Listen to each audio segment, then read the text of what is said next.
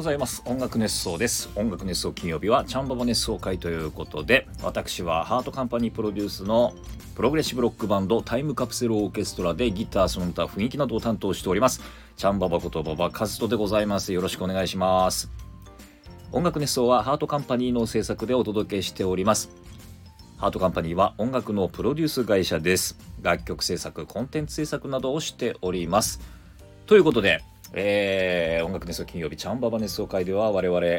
タイムカプセルオーケストラの近況報告であったりとか最新情報をお届けすることをメインにお届けしているんですが、えー、ここ最近はあまりそういう情報がなくてですね、えー、なんですけれども、えー、グッズの販売をしておりましたり、え通信販売ですねをしてましたりとかそれからこの音楽熱奏のチャンネルの中でトークライブの有料配信なんかをしておりますので、えー、そちらの方からね、えー、また引き続き応援していただけると、えー、嬉しいななんていうふうに思っております。はい、ということで、えー、ここ最近はですね、告知なんかをしたりしてますけれども、えー、前々回ですかね、あの、急すぎる直前の告知を、えー、してみましたけれども、えー、今回もですね、え、急すぎる突然の告知、えー、行ってみようかななんて思うんですけれども、今日は10月の27日の金曜日でしょうか、えー、なんですけれども、えー、10月の28日土曜日になりますけれども、えーと、何があるかというとですね、私、あの、えー、鬼滅の刃っていうアニメはご存知ですかね？皆さんね、えー、僕はちょっとよくわかんないんですけどもあの見たことないんですけどもなんかあのどうやら鬼を退治にしに行く話なんだけれど桃とか犬とかキジとか猿は出てこないっていうそれぐらいのことしかちょっと分かってないんですけれどもあの、えー、その「鬼滅の刃」のねアニメの劇版まあ、劇版ってあの演劇の劇に、えー、まあ、伴奏の番なんですけども、えー、これがあの何ですか？まあ、あの BGM ですね、うん、あのテレビアニメそれから映画の「えー、鬼滅の刃」で、えーまあ、ギターを弾かせていただいてますですね。えー、まあ、あの、その劇伴のその BGM だったりとか、それから、えー、何ですか、キャラソンとかね、うん、なんかではちょっとギターを弾かせていただいてるんですけれども、で、まあまあ、そんなつながりでですね、えー、作曲家の、その、鬼滅の刃の、えー、劇伴をね、多く手掛けている椎名剛君と一緒にですね、えー、徳島まで行きまして、えー、徳島の、何ですか、街遊びっていうイベントえー、に出ます。ね、街遊びボリューム27。えっ、ー、と、鬼滅の刃劇版挿入歌スペシャルライブというやつです。えー、です。で、10月の28日土曜日、えー、17時からですね、えー、ライブをします。あのいわゆるだからそのアニメの中で流れてるその劇伴、うん、BGM だったりとかそのキャラソンなんかをですね生演奏でお届けすると。割とねなんか結構レコーディングしてるメンバーなんかも、あのー、集まりますんで結構その何ですかオリジナルに近い雰囲気でねお届けしたりできるんじゃないかななんていう。ちょっとねあのなかなかこうね生演奏だったりとかその椎名君が、えー、こう壇上に上がってっていうことはなかなかね結構レアなケースだったりしますんで、えー、もしね徳島ね、お住まいの方でこの放送を聞いて間に合う方がいたらですね、えー、徳島でね、えー、お会いしましょうという感じでございます。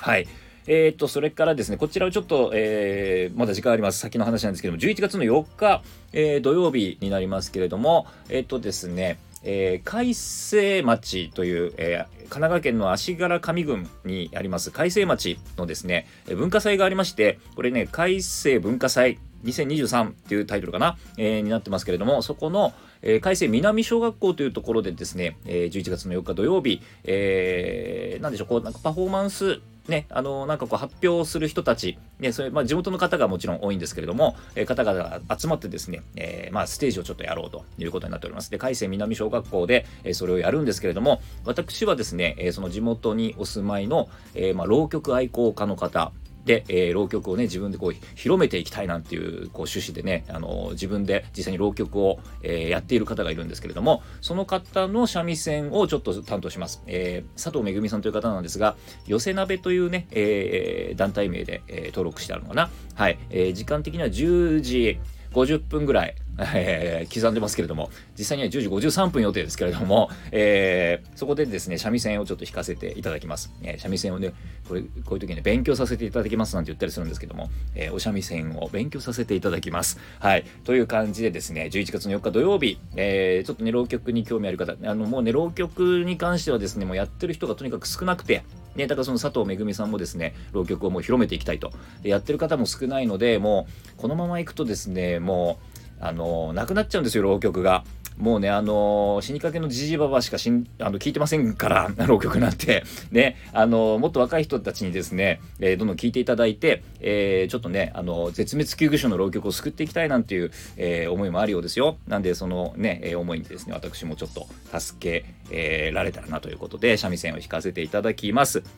はい、ということで、えー、11月の4日、ね、え、小田原の近くですけれどもね、海星町でお待ちしております。はい、という感じでございます。で、えー、今日は何話そうかなというふうに思ってるんですけれども、えっ、ー、と、私のね、今日ちょっと髪型の話しようかななんて思ってます。ね。で、僕が今どんな髪型をしてるかということをですね、ちょっと説明をしたいと思うんですけれども、そうですね、ちょっと難しいんだよな。あのー、筋肉マンっていうアニメ漫画に出てくるねラーメンマンというキャラクターがいますけれどもラーメンマンご存知ない方はもうどうしようもないですけどもねあのまあ、中国のその弁髪って分かりますかね？ねあのラーメンマンまさにその弁髪なんですけれどもあの頭頂部だけ髪の毛が残ってましてあと全部剃っちゃう感じですね。丸く残すような感じになってまして。で、えー、ラーメンマンの場合はですねその弁髪、えー、その剃っちゃった周り頭頂部だけ残ってる感じの髪の毛を伸ばしてですねそれをこう三つ編みにしてるんですけれども、えーそのラーメンマンのその三つ編みをほどいてですね、えー、でそれをこう銀色にちょっと染めましてで剃っちゃったところもちょっとねあのー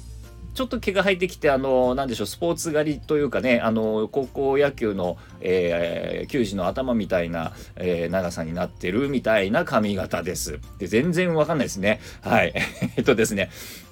あの、頭のいわゆる鉢の部分、ね、えー、8って言われてる部分ありますね。あそこの部分だけ髪の毛がありまして、で、えー、あとは、あの、周りは、えー、基本的に刈り上げちゃってるような状態ですね。えー、これ何て言うんですか？あの、2ブロックって言えば分かっちゃうんですかね？もしかしてね、2ブロックの結構際どいやつです。はい。えー、なんていうのをやってますけれども、はい。っていう感じでですね、これもちろん、あの、いわゆる、えー、美容院、美容室、サロンですか、えー、わかんないですけども今何て言うんだかわかんないですけどもあの髪切ってもらうところで実際にねあのもうもちろんやってもらってるんですけれども、えー、僕はですね高円寺のスイングアゴーっていうスイングアゴーっていうねお店でお世話になってますけどもここがねかなりのあのロックなね、あのご夫婦がねかなりロックなご夫婦でですね、えー、もう昔ねやっぱりバンドやってらっしゃったり、えー、したりっていう関係でですねとにかく音楽が好きで、えーまあ、そういうロックが好きでであの何、ですかもういわゆるこう内装とかねあのお店の内装なんかもね結構こう可愛いところもあったり結構こうロックな、えー、感じもあったりとかですね、えー、かなりね雰囲気のいいあの普通にあの何ですか、え、メタル雑誌のバーンなんかが置いてあるようなね、え、そんなあの、えー、美容院ですけれども。はい、えー、そこでですねあの結構あのあれですよ奇抜なカラーのオーダーとかですね奇抜なあのデザインカット、えー、スタイリングなんかもですねあの、聞いてくれますんでぜひあのちょっとね美容室お探しの方で、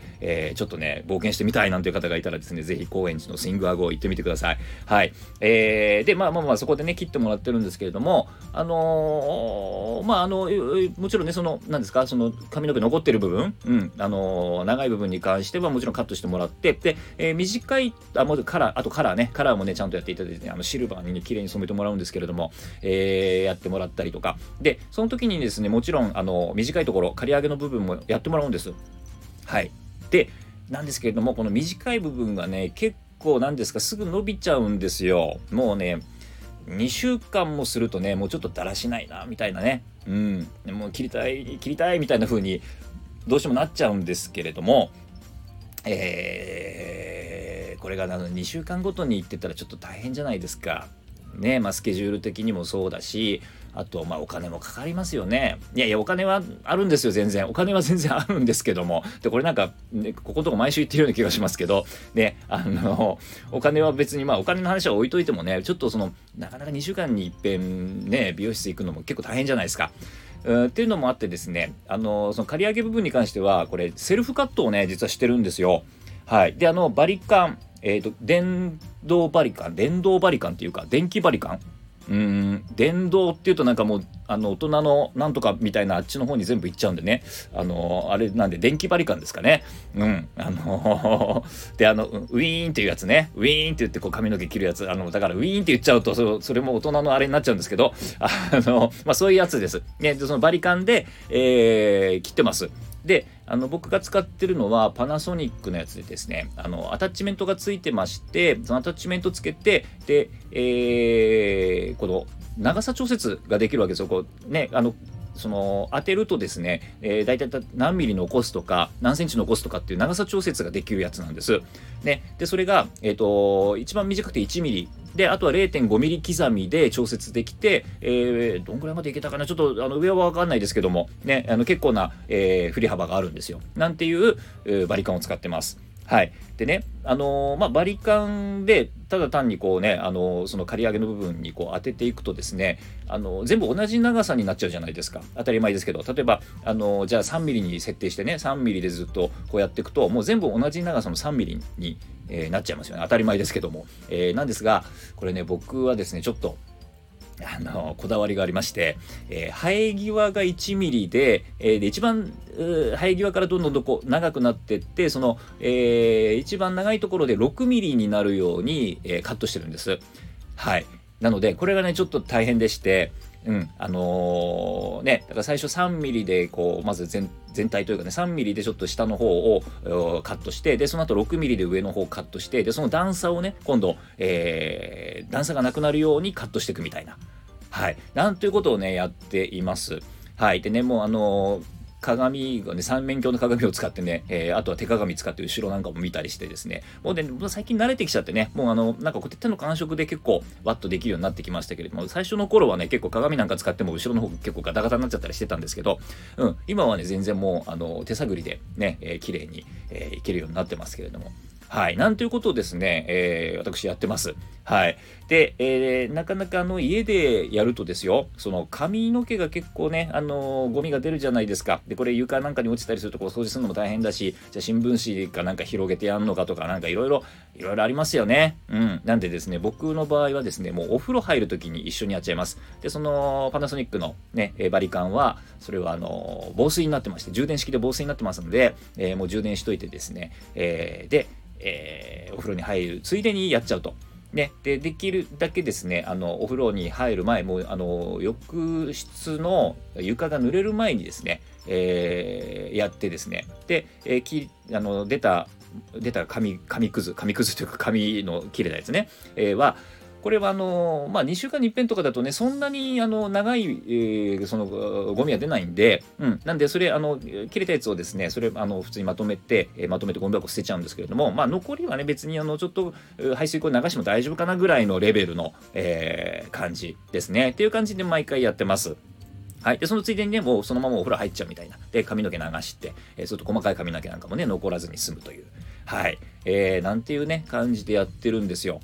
はい。えー、という感じでね、あのー、セルフカットをしているんですけれども、もうね、最近は本当慣れたもんでですね、もう10分ぐらいでもパッとね、えー、手探りでできちゃったりするんでね、あのー、もうセルフカットができるともう本当2週間に一遍ね、さっぱりできますんで、え非常にいいですね。で、あとはね、あの、カラーと、その、まあ、伸びてきちゃったりするとね、あの、上のね、その、長い部分が伸びてきちゃったりする、したらですね、またその高円寺のスイングワゴンに行って、え切ってもらって、カラーも入れ直してもらってっていうような感じを、まあ、それ、そうですね、2ヶ月に一遍、もしくは3ヶ月に一遍とかでももしかすると大丈夫かな。うん。でね、まあ本番のタイミングで、その本番の前に行ったりとかですね、えー、まあいろいろそれはちょっと時期はバラバラなんですけども、そんな感じで行くとですね、あの、かなりこう、えー、ていうんですかね、スケジュール的にも楽だし、えー、常にこう、さっぱりした状態でいられると。えー、いうことでですね、セルフカット非常におすすめです。ね、あの、長さ調節ができるバリカンを使うとですね、非常に簡単にできますので、えー、ね、もしあの、興味ある方はですね、ぜひぜひちょっとバリカン見ていただいてですね、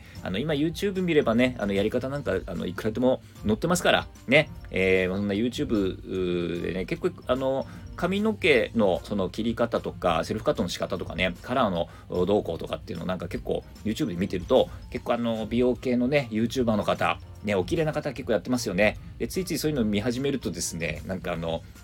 えー、その人がね、あの綺麗だったり可愛かったりするとですね、ついつい全然関係ない他の動画まで見ちゃったりしてですね、あのー、なんか全然こう、ことが進まなかったりするんですけれども、まあそんなことはどうでもいいんですけれども、ね、えー、そんな感じでですね、YouTube 見ていろいろ研究してね、やったりすると、意外と自分でできることってたくさんあるかななんていうふうに思ったりもしますね。はい。うん、であのまあ注意してほしいのはあのー、これねうちの、まあ、浴室の場合かもしれませんけどもあのうちはね脱衣所がありましてで脱衣所があってその、えー、すぐねあの浴室のドアがあるんですけれどもそのドアをがのドアをね全部あのガラス張りになってましてあの、なんていうんですか、曇りガラスというか、なんかこう、ちょっとあの、凹凸のあるガラスでですね、中はもちろん見えないんですけれども、シルエットはなんとなく見えるみたいなね、えー、お風呂なんですよ。そういうエロい、あの お風呂なんですけれども、えー、それそのエロいお風呂の場合ですと、ね、あの例えばですけれども、その、えー、中でね、その浴室の、えー、床にですね、あぐらをかいて、えー、座ってですね、えー、で、なんかこう手を動かしながらですね、中でこうウィーンって言ってるっていうね、え、これが家族に見られるとですね、ちょっと、あの、勘違いされる可能性がありますんで、あの、ご家族いらっしゃる方はですね、あらかじめですね、あの、断って、え、からカットした方がいいかなというふうに思いますけれども、ね、はい、ということで、えー、まあ、どっちにしろね、さっぱりはするんですけれども、どういう意味かわかんないですけど、さっぱりはするんでね、あの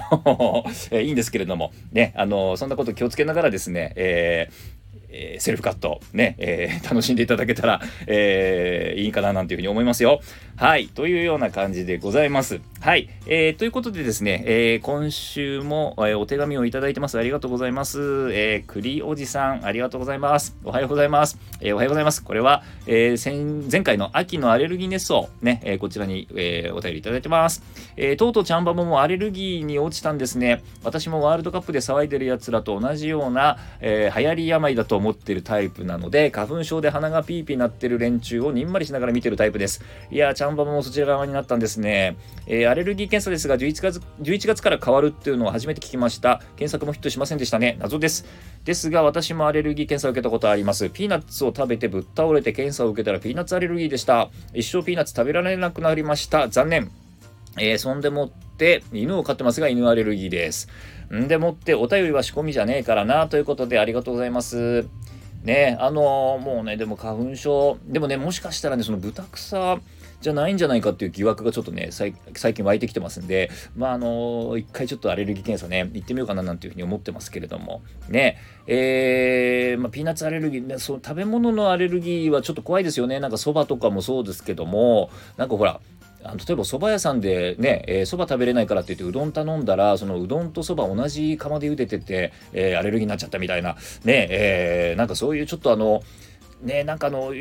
怖いですよね、アレルギーってね。うん。えー、ということで、まあ、あの、ピーナッツね、気をつけてください。で、えー、でもってお便りは仕込みじゃねえからな、ということで、これはですね、あのー、前回、ね、あのー、このら、この番組は、誰も聞いてないという体で喋ってますからと。ね、で、誰も聞いてないから、あの、お便りもコメントも全部自作自演なんでっていう話をしたんですけれどもね、あの、いや、ありがたいですね、聞いていただいてね、ちゃんとこう、お便りいただいてるってことで、ね、えー、ということで、あの、ありがとうございます、本当に。ね、という、ここまでがもう自作自演かもしれませんけども、はい。